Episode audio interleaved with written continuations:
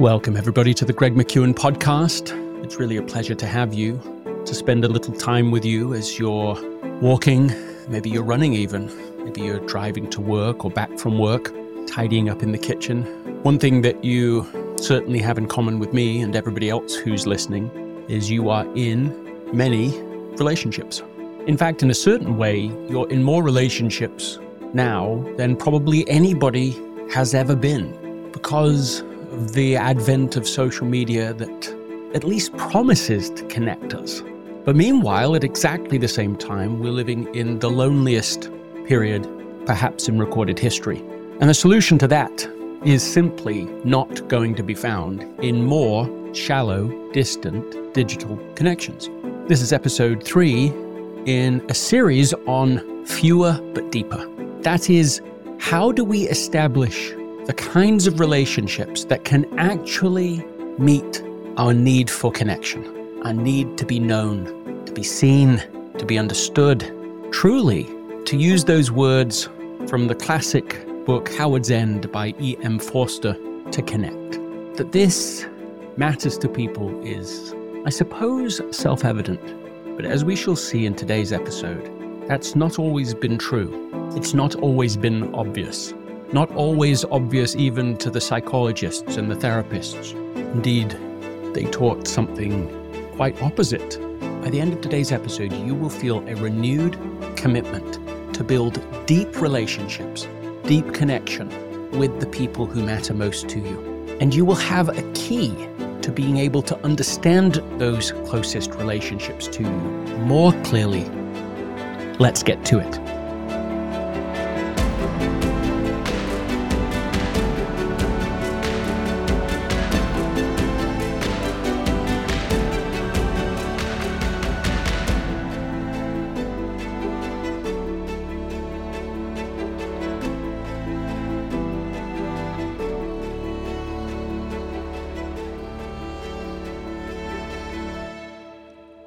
Remember not to try and take this journey alone, this journey we're on together. Go with someone.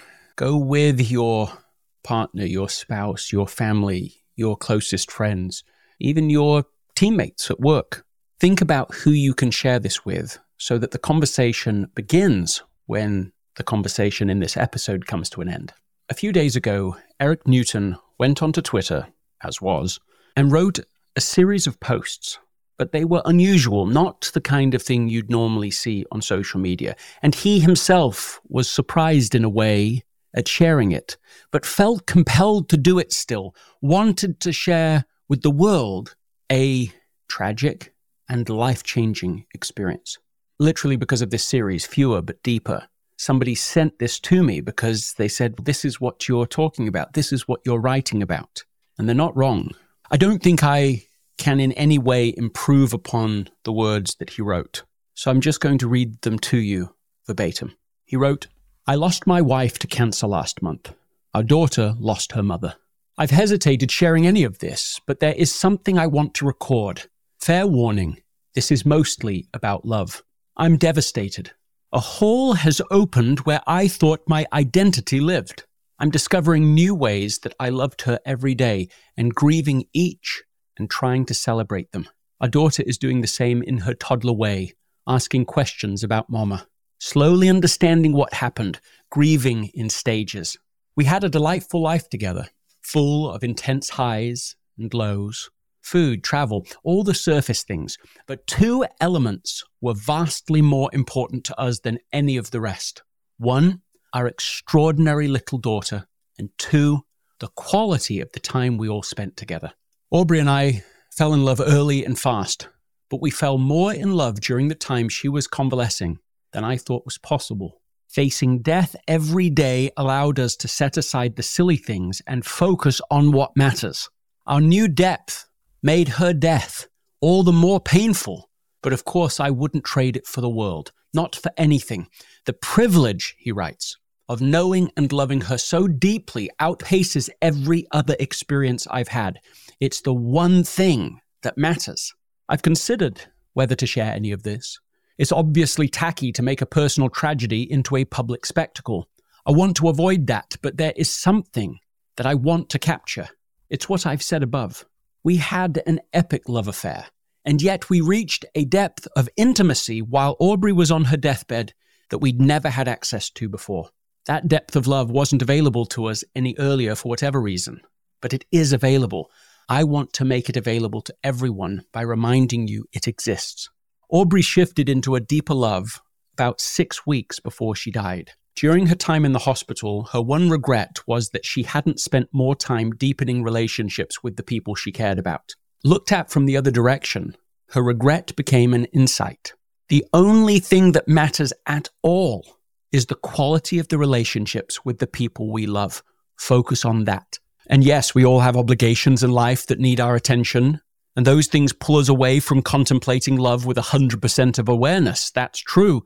But at the same time, we must remember what's behind our desire to do those things in the first place. We must remember.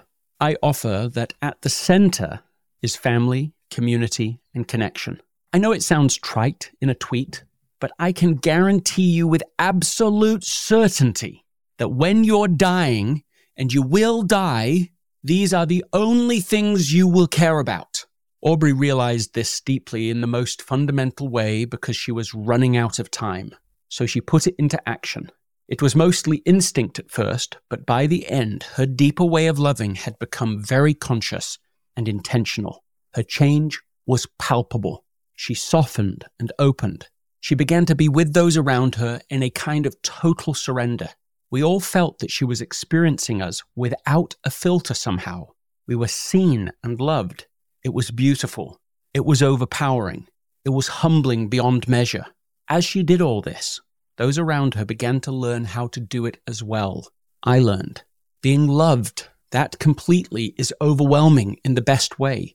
It's probably all any of us ever crave. I've tried to carry that love forward ever since. It's her legacy. Loving that deeply is a practice. It's like anything. Sometimes it's easy and sometimes it's a very hard but it's always worthwhile. I'm pretty sure this depth of love is available to anyone. I only know one way to get to it complete surrender to the inevitable death of yourself and those you love. I'm not writing this to proselytize any given path. I simply want to say out loud that it is possible to love with a depth and breadth that I used to think was fiction. It's not.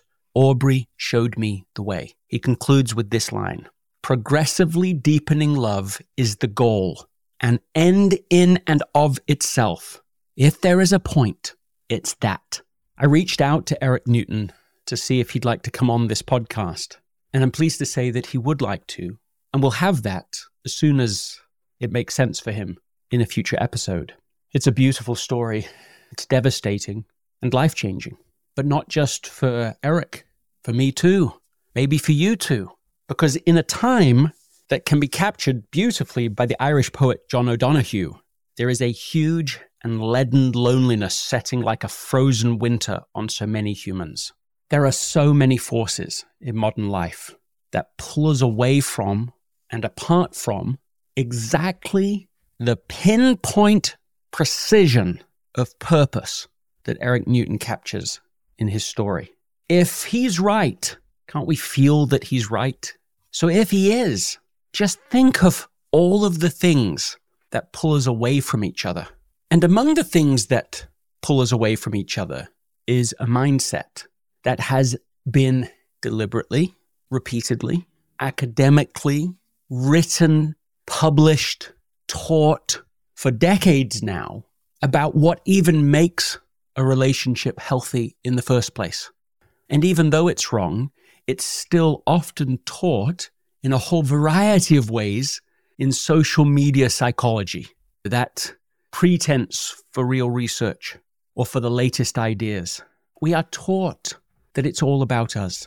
We are told to not let anything get in our way. The word dependent itself has only a negative connotation. Maybe it's fine for little children, but not for an adult. And this, we will see, really matters. This episode is sponsored by Shopify. Selling a little or a lot. Shopify helps you do your thing however you cha-ching. Shopify is the global commerce platform that helps you sell at every stage of your business. From the launch your online shop stage to the first real life store stage, all the way to the did we just hit a million orders stage. Shopify's there to help you grow. So whether you're selling scented soap or offering outdoor outfits, Shopify helps you sell everywhere. From their all in one e commerce platform to their in person point of sale system, whenever and whatever you're selling, Shopify's got you covered.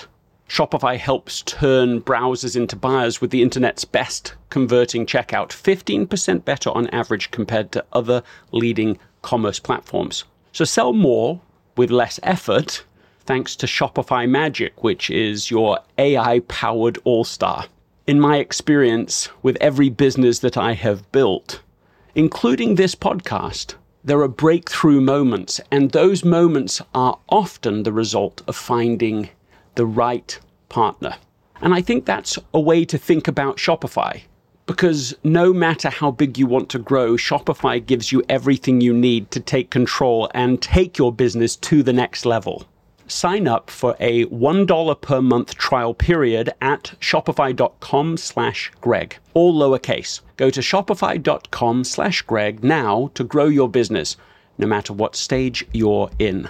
Shopify.com slash greg. This episode is brought to you by shopify.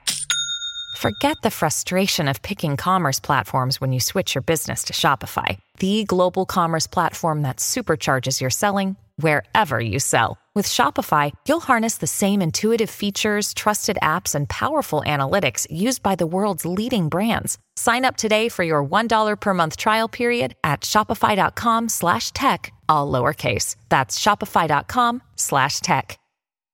I've been reading some of Dr. Sue Johnson's book, Hold Me Tight, in which she gives a history of exactly these contrasting ideas we're talking about.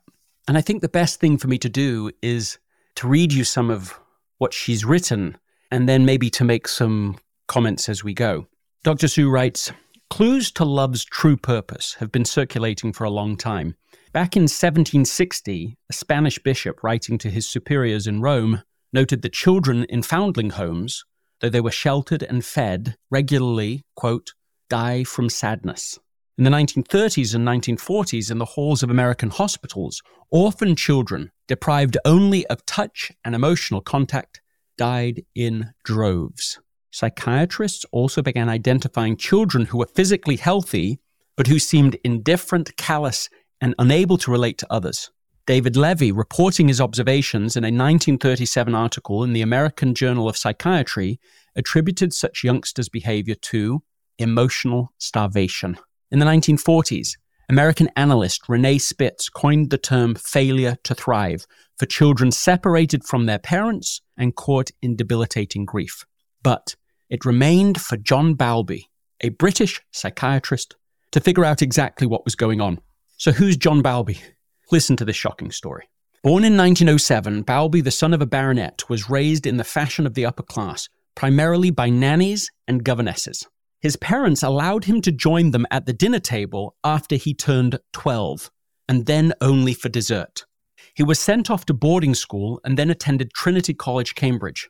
Bowlby's life departed from tradition when he volunteered work in the innovative residential schools for emotionally maladjusted children being started by visionaries like A.S. Neill. These schools focused on offering emotional support rather than the usual stern discipline. Intrigued by his experiences, Bowlby went on to medical school and then took up psychiatric training, which included undergoing seven years of psychoanalysis. His analyst apparently found him a difficult patient, influenced by mentors like Ronald Fairbairn, who argued that Freud had underestimated the need for other people. Bowlby rebelled against the professional dictum that the crux of patients' problems lay in their internal conflicts and unconscious fantasies. Bowlby insisted the problem were mostly external, rooted in real relationships with real people. His experiences spurred him to formulate his own idea, namely that the quality of the connection to loved ones and early emotional deprivation is key to the development of personality and to an individual's habitual way of connecting with others. In 1944, Bowlby published the very first paper on family therapy. 44 Juvenile Thieves was its name, in which he noted that behind the mask of indifference is bottomless misery, and behind apparent callousness, despair. Young charges were frozen in the attitude, I will never be hurt again, and paralyzed in desperation and rage. Following World War II, Bowlby was asked by the World Health Organization to do a study of European children left homeless and orphaned by the conflict. His findings confirmed his belief in the reality of emotional starvation and his conviction that loving contact is as important as physical nutrition. Along with his studies and observations, Bowlby was impressed by Charles Darwin's ideas of how natural selection favors responses that help survival. Bowlby came to the conclusion that keeping precious others close is a brilliant survival technique wired in by evolution. Bowlby's theory was radical and noisily rejected. Indeed, it almost got him thrown out of the British Psychoanalytic Society. Conventional wisdom held that coddling by mothers and other family members created clingy, over dependent youngsters who grew up into incompetent adults. Keeping an antiseptic, rational distance was the proper way to rear children. That objective stance held even when youngsters were distressed and physically ill. In Bowlby's era, parents were not allowed to stay in the hospital with their sick sons and daughters. They had to drop the children off at the door.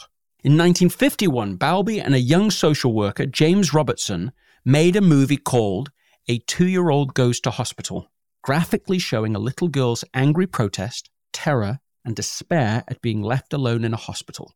Robertson showed the film to the Royal Society of Medicine in London in the hope that physicians would comprehend a child's stress at separation from loved ones and the need for connection and comfort. It was dismissed as a fraud and almost banned. Into the 1960s in Britain and the United States, parents still typically were allowed to visit their hospitalized offspring for only one hour a week. Bowlby needed to find another way to prove to the world what he knew in his heart he used an experiment called the strange situation that has generated literally thousands of scientific studies and revolutionized developmental psychology. A researcher invites a mother and child into an unfamiliar room. After a few minutes, the mother leaves the child alone with the researcher, who tries to offer comfort if needed. Three minutes later, the mother comes back. The separation and reunion are repeated once more. The majority of children are upset when their mothers walk out. They rock themselves, cry, throw toys. But some prove more emotionally resilient. They calm themselves quickly and effectively, reconnect easily with their mothers on their return, and rapidly resume playing while checking to make sure that their moms are still around. They seem confident that their mothers will be there if needed. Less resilient youngsters, however, are anxious and aggressive, or detached and distant on their mother's return. The kids who can calm themselves usually have warmer, more responsive mothers, while the moms of the angry kids are unpredictable in their behavior, and the moms of the detached kids are colder and dismissive. In these simple studies of disconnection and reconnection, Bowlby saw love in action and began to code its patterns. Bowlby's theory gained still greater currency a few years later when he produced a famed trilogy on human attachment, separation, and loss. His colleague Harry Harlow, a psychologist at the University of Wisconsin, also drew attention to the power of what he called contact comfort by reporting of his own dramatic research with young monkeys separated from their mothers at birth. He discovered that the isolated infants were so hungry for connection that when given the choice between a mother made out of wire who dispensed food and a soft cloth mother without food, they would choose the squashy rag mother almost every time. Generally, Harlow's experiments showed the toxicity of early isolation. Physically healthy infant primates who were separated from their mothers during the first year of life grew into socially crippled adults. The monkeys failed to develop their ability to solve problems or understand the social cues of others. They became depressed, self destructive, and unable to mate. Attachment theory, that's the name for all of this. At first ridiculed and despised, eventually revolutionized child rearing methods in North America. Today, it is widely accepted that children have an absolute requirement for safe, ongoing physical and emotional closeness, and that we ignore this only at great cost. Bowlby died in 1990. applying it beyond young children.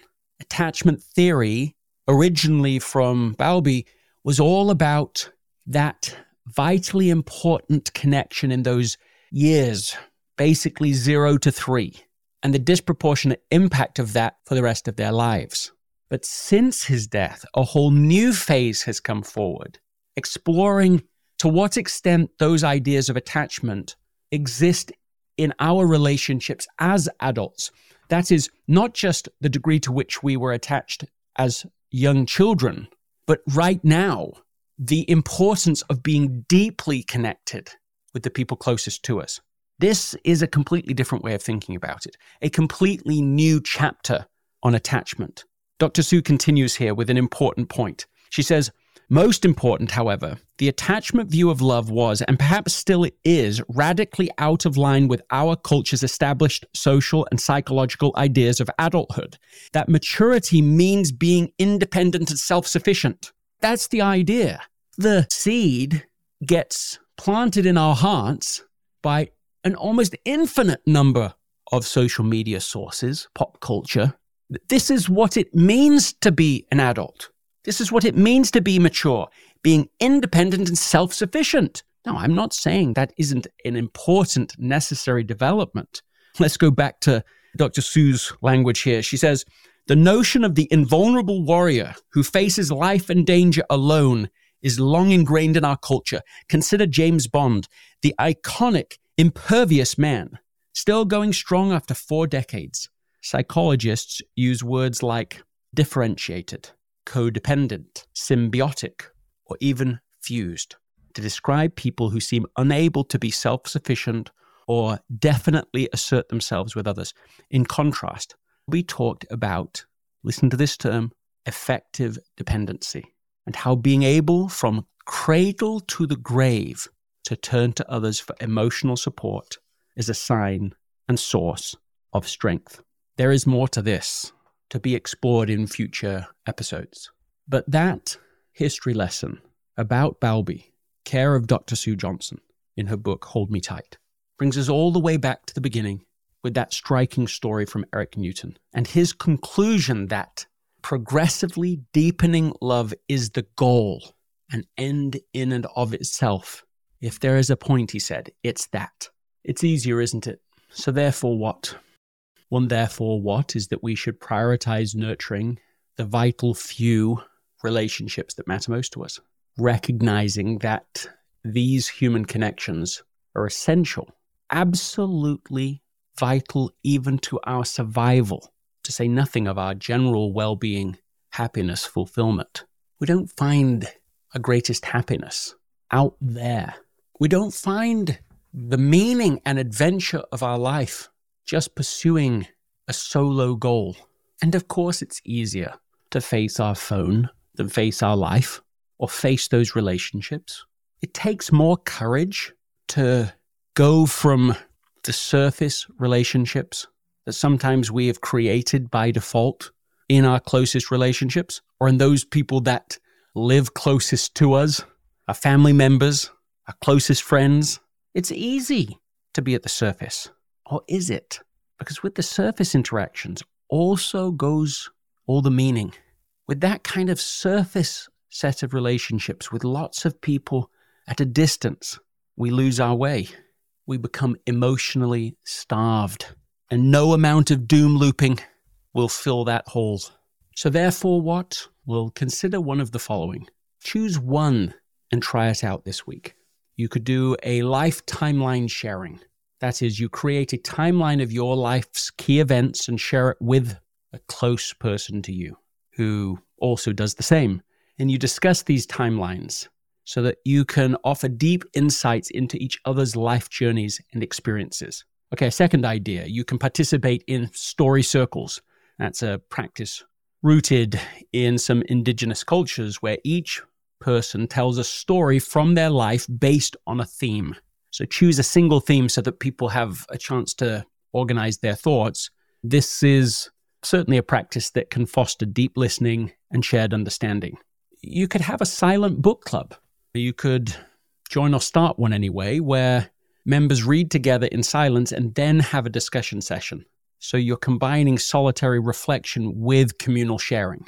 It gets you below the surface, gets you below the obvious. You could have a role reversal day. You spend a day where you and a friend or your spouse reverse roles, trying to live and act as the other person. This exercise in empathy can deepen understanding and appreciation for each other's experiences. Or start even more simply than all of those. When you next talk to a member of your family, or a close member of your team at work, or a friend beyond that that you want to get below the surface with, don't just say, How are you? Say, How are you really? Follow it up with a second question. Get to the third question, whatever it is, based upon what they said, so that you can move from this endlessly fast paced surface interaction that feeds nobody, in fact, leaving all of us emotionally starved and seriously lonely. Don't do all of those things, just one thing.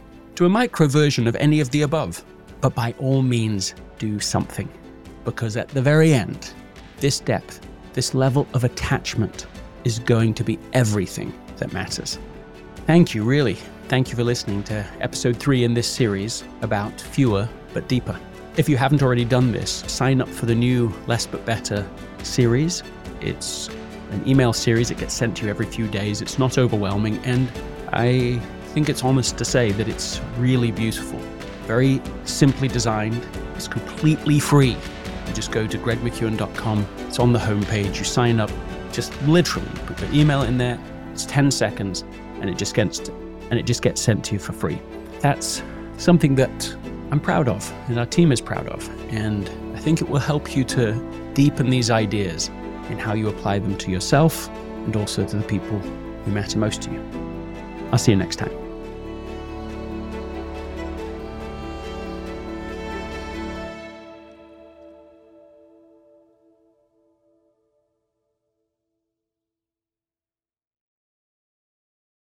This episode is brought to you by the Yap Media Podcast Network. I'm Hala Taha, CEO of the award winning digital media empire, Yap Media, and host of Yap Young and Profiting Podcast, a number one entrepreneurship and self improvement podcast where you can listen, learn, and profit.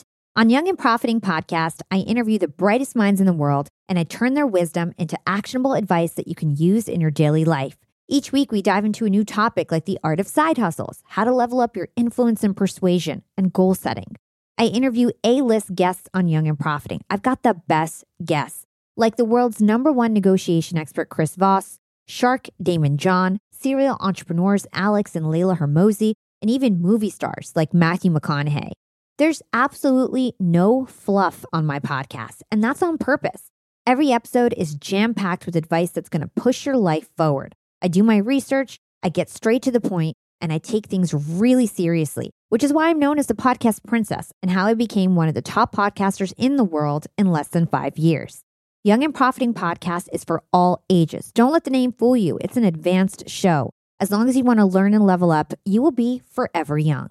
So join podcast royalty and subscribe to Young and Profiting Podcast, or YAP, like it's often called by my YAP fam, on Apple, Spotify, Castbox, or wherever you listen to your podcasts.